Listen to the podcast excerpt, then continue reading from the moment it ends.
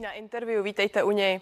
Pokud Zeman zvládne jmenovat vládu a bude schopný úřadovat i z lůžka, tak není nutné schvalovat převod pravomoci prezidenta. Vyplývá to z vyjádření stále komise Senátu pro ústavu. Přesvědčili rozhlasový rozhovor prezidenta nebo vyjádření lékařského konzília a bylo rozhodování složité? Otázky pro předsedu komise a senátora Zdeňka Hrabou zvoleného zahnutí stan. Zdeněk Hraba už je se mnou ve studiu, já vás tady vítám. Děkuji za pozvání a přeji hezký večer. Eh, tak Komise pro ústavu se dnes na váš návrh shodla, že tady není nutné otevřít článek 66 ústavy o přenesení pravomocí prezidenta. Eh, jen pro upřesnění 10 přítomných členů bylo pro, jeden proti. Eh, bylo to dnes těžké rozhodování? Tak já myslím si, že ani těžké rozhodování o tom, že v současné době aplikovat článek 66 nedává smysl. Pan prezident konec konců dnes pověřil Petra Fialu sestavováním vlády, takže aktivně zasahuje do povolebního vývoje, což se ale nedálo i hned po volbách a přeci jenom ten měsíc, který už uplynul, zaznamenal výrazný posun, nebo jsme zaznamenali výrazný posun v aktivitě pana prezidenta. Takže rozhodování ani tak eh, těžké nebylo. Když mám odpovědět na otázku, eh, těžké bylo, nebo poměrně složité bylo eh, stanovit postup v případě, že by se panu prezidentovi zhoršilo zdraví a jakým způsobem a co by měl dělat Senát. A to... k němu se s dovolením ještě dostaneme. Pojďme ještě krátce. Přispěl k vašemu rozhodnutí tento rozhovor. Jedná se tedy o páteční rozhovor prezidenta republiky pro frekvenci 1.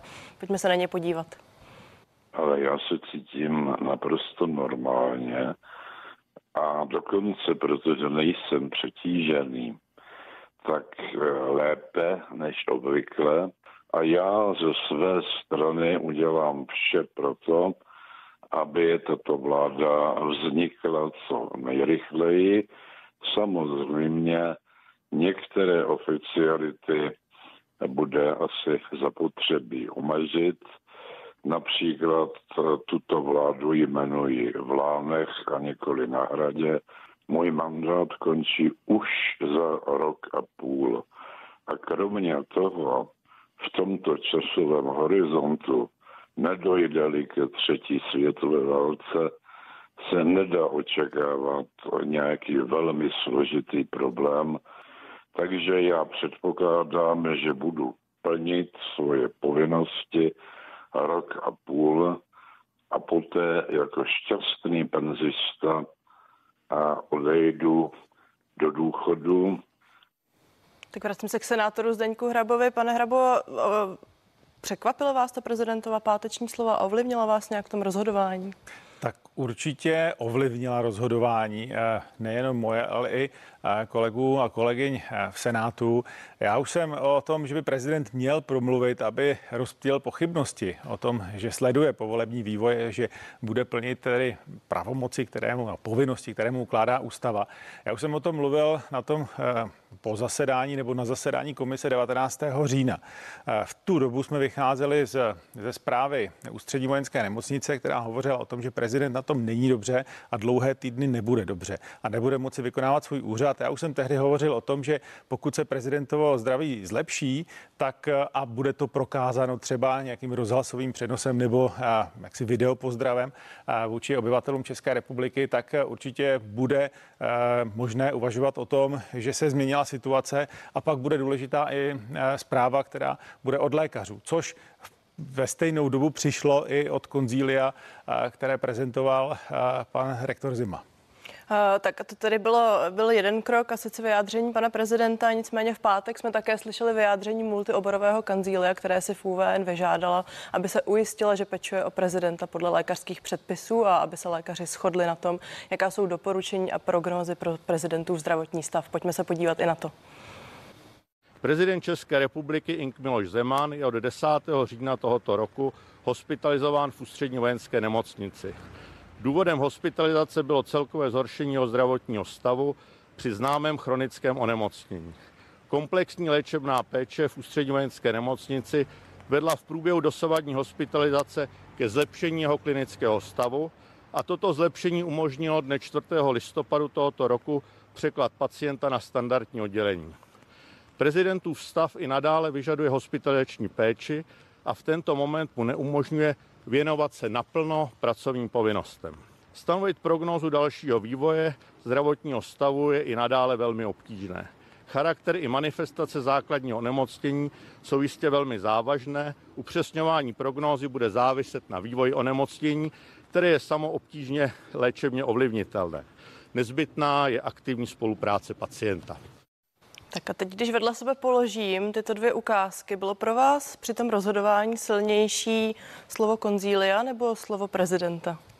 Tak každé ze svého důvodu. Eh, to, ten závěr lékařského konzília byl totiž zajímavý v tom, že není prezident plně schopen eh, pokrýt všechny své povinnosti, což nikdo ani nemůže rozporovat. Prezident prostě nemůže v současné situaci do zahraničí na zahraniční návštěvu, nemůže provést přehlídku vojska, vojáků, to, to jsou věci, nemůže přijímat diplomaty, bylo by to velmi komplikované, takže tato zpráva říká, že může konat něco něco, je zcela zjevně tedy způsobilý k právnímu jednání. Konec konců, pokud by nebyl, tak by nemocnice musela jednat a musela by podat, podat podnět k soudu, aby mu byl ustanoven opatrovník, což neudělali tedy předpokládám, protože pan prezident plně ovládá své jednání. To je možná důležitý moment, který tam nikdy, nikdy nezazněl. A samozřejmě i slova pana prezidenta byla důkazem toho, že sleduje situaci, že má určitý,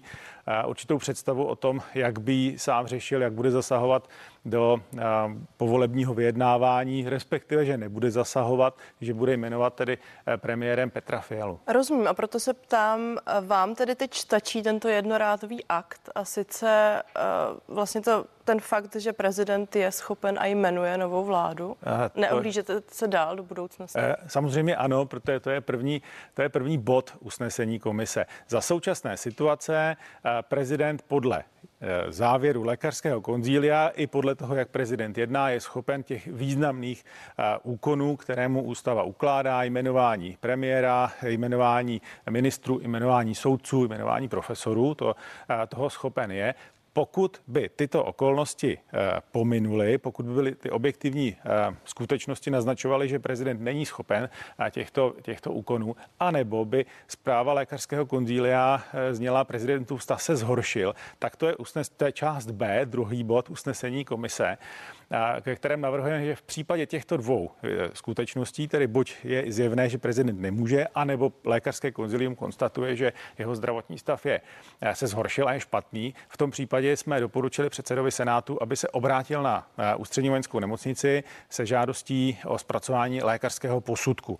stavu prezidenta, zda je schopen nebo neschopen vykonávat svůj úřad v plné šíři. A to už jsou tady jednotlivé kroky, nicméně kdybych to teď měla jako like schrnout a učinit i z toho dnešního rozhodování nějaký závěr, tak ten zní, že máme aktivního politika, byť s nějakým handicapem, který je nicméně schopen rozhodovat a vykonávat momentální povinnosti? Tak, to, co je po panu prezidentovi požadováno ze strany ústavy, vykonávat eh, může. To, co je nejdůležitější, pak jsou samozřejmě úkony, které jsou také důležité, ale počkají. Tam není časový pres na to, aby eh, byly tyto pravomoci vykonávány předsedou poslanecké sněmovny nebo premiérem, což je ten článek 66. Senátor Zdeněk Hraba zůstává mým dnešním hostem.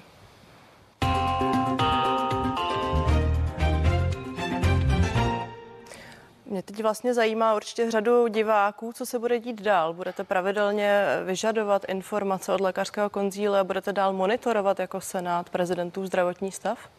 Tak monitorovat bude, předpokládám, celá veřejnost eh, na tom, eh, jak na tom pan prezident je a samozřejmě spoleháme Je to vlastně to... žádoucí a máte vy tu pravomoc jako Senát? A my tu pravomoc eh, tak rozumí se to, že bychom měli dohlížet tedy na to, jaký je stav ústavnosti v České republice, alespoň z toho pohledu, zda Senát nemá začít konat. Důležité určitě bude, jak se bude vyvíjet stav, stav pana prezidenta, zdravotní stav, který by mělo, předpokládám, konzilium sledovat a mělo by informovat. Já předpokládám, že ty závěry budou řekněme jednou týdně eh, o tom, jaký je zdravotní stav pana prezidenta, zda je tedy stabilní nebo se zlepšuje. Pokud by ty závěry konzília měly znamenat, že jeho zdravotní stav se zhoršuje, tak potom by eh, přicházelo do ohy ten, ta žádost o lékařský posudek, eh, který se by se týkal možnosti výkonu úřadu prezidenta.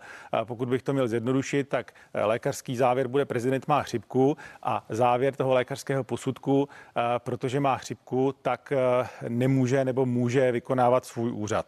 Ale Samozřejmě... chápu to tedy tak, že se budete aktivně na nějaké pravidelné bázi potkávat nebo minimálně vyžadovat informace.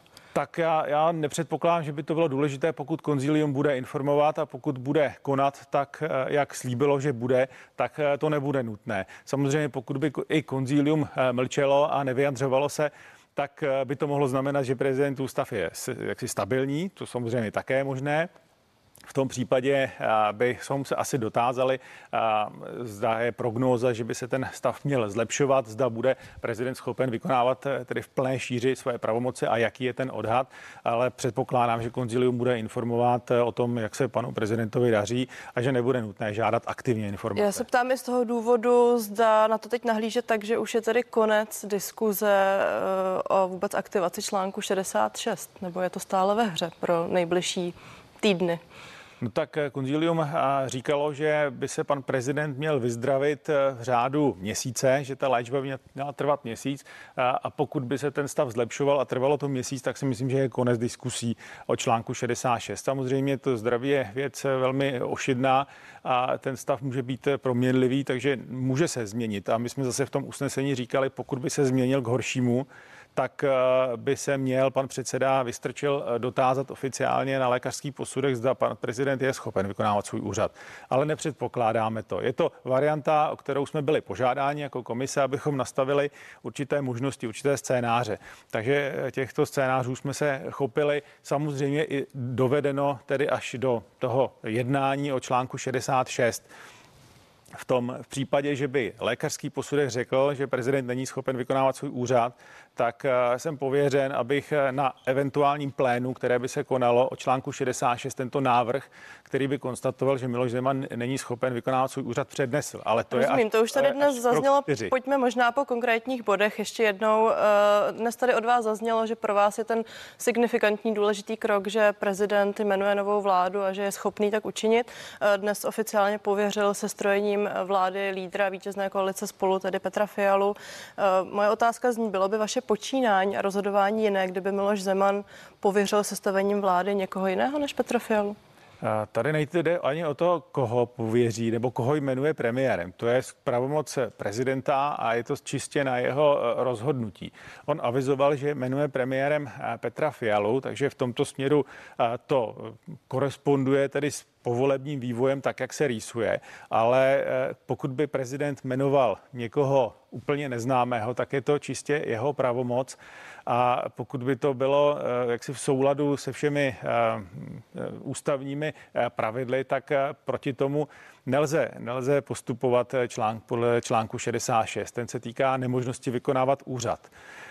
Takže si ne, nemůžu, nedokážu si představit, že by se dalo postupovat proti rozhodnutí prezidenta republiky, pokud by bylo učiněno jinak, než se líbí většině v poslanecké sněmovně takže by to bylo napadnutelné a, a realizovatelné článkem 66. To eh, Kdyby představit. prezident Zeman zopakoval svá slova před, před volbami, že pověří se strojením vlády eh, Andreje Babiše, teda, tedy lídra vítězné strany, nebyla by ta dnešní diskuze bouřlivější?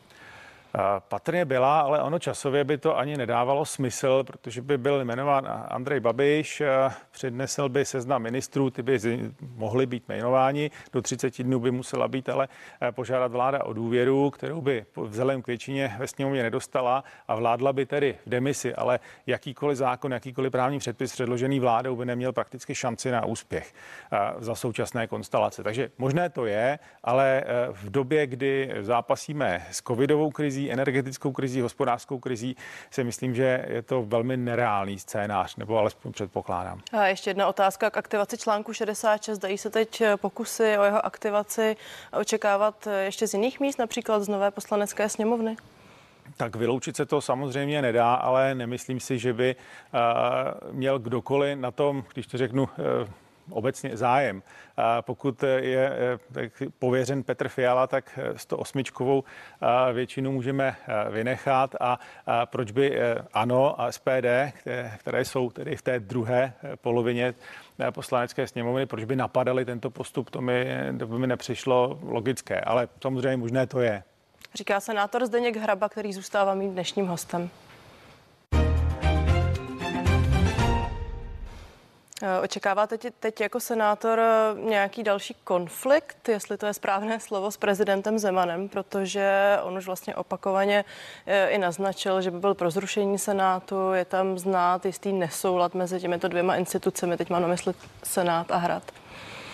Tak já si nemyslím, že by nějaký konflikt měl nastávat. On, pan prezident potom ta svoje vyjádření směřoval spíše k některým senátorům, se kterými se jaksi rozchází v názoru na, na svět. Nemyslím si, že by to bylo vůči senátu jako takovému nebo vůči všem senátorům. To ne. Jak tady zaznělo, zasedla včera tedy nová sněmovna, v opozici zasedly ANO a SPD. Jaká to podle vás bude opozice?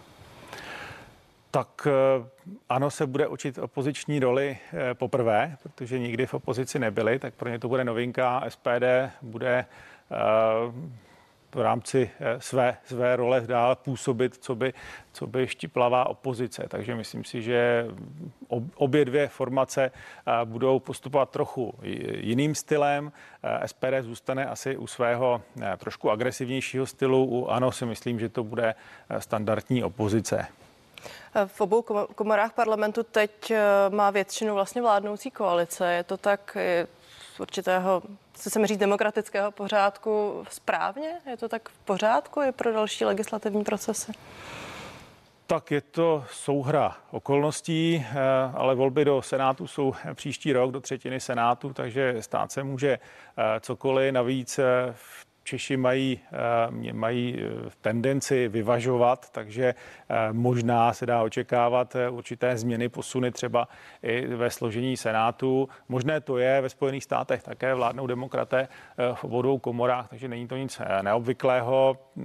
Může to znamenat rychlejší přijímání hm, zákonů, to znamená, že nebude se muset čekat na to, až sněmovna přehlasuje Senát, pokud Senát zavetuje nebo změní, změní předpis tak jak to bylo třeba v minulém funkčním období, ale myslím si, že to nebude, eh, nebude nic zásadního nebo negativního. A konec konců volby jsou skoro každý rok, takže se to bude měnit.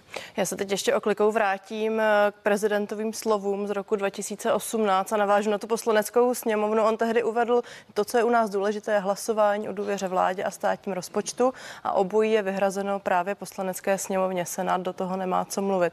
Tak eh, vidíte i přesto roli Senátu jako nespochybnitelnou? A vidím. Ono, ono je důležité. Eh, někdy se stává, že prostě pohled senátorů je jiný i z těch samých politických stran, než je eh, v poslanecké sněmovně. Ono je to dáno i typem voleb, i těch 81 vítězů ve těch svých volebních obvodech. Eh, je to trošku jiný charakter. Má, co mám možnost vidět, tak v, každé, v každém uskupení, které v Senátu jsou osobnosti, které třeba nemusí mít podobný nebo stejný názor, jako mají jejich kolegové ve sněmovně.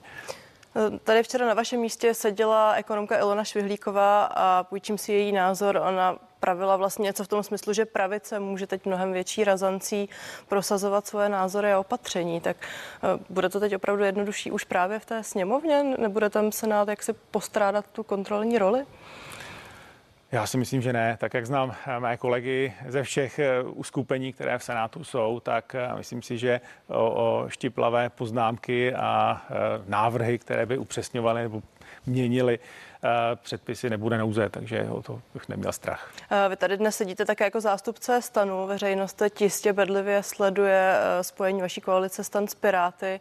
Uklidnili se jakési vnitřní vody a rozpory, třeba i po té, co minulý týden Piráti zveřejnili tu analýzu, která ve zkratce říká, že stan protěžoval ve volbách své kandidáty? Já myslím, že určitě ze strany stanu určitě uklidnili. Uvidíme, jak rozhodne Pirátské fórum. Zaznamenal jsem tam určité rozpory mezi představiteli Pirátů a Pirátským fórem a nebo představiteli Pirátů v České republice a třeba v Europarlamentu, ale to je záležitostí koaličního partnera, jak si věc vyřeší. Ze strany stanu je to, myslím, ta pozice vyjasněná. Stále platí to, že Piráti by měli mít tři ministerstva i podle včera podepsané koaliční dohody. Vy jste byl hlasitý kritik toho, co na to teď říkáte? Tak je to výsledkem dohody, většinové dohody, takže já tu dohodu respektuji, nemusí se mi líbit, ale uh, respektuji. A věříte, že Pirátské fórum tu koaliční dohodu schválí? Už sám se naznačil, že ještě budeme očekávat, s jakým přijde výsledkem. Já se nechám překvapit. Myslím si, že tam bude hodně kritických názorů, protože bylo třeba už i na uzavírání eh, koalice eh, předvolební. Takže nechám se překvapit. Myslím si, že bude kritičtější než eh, v rámci schvalování koaliční smlouvy před volbami. Necháme se překvapit oba. To byl senátor Zdeněk Hraba. Děkuji vám za rozhovor. Děkuji za pozvání. No a z dnešního interview už to bylo vše. Těším se s vámi na viděnou na CNN Prima News a za malou chvíli se můžete těšit na pořad Co Čech to politik, tak zůstaňte s námi.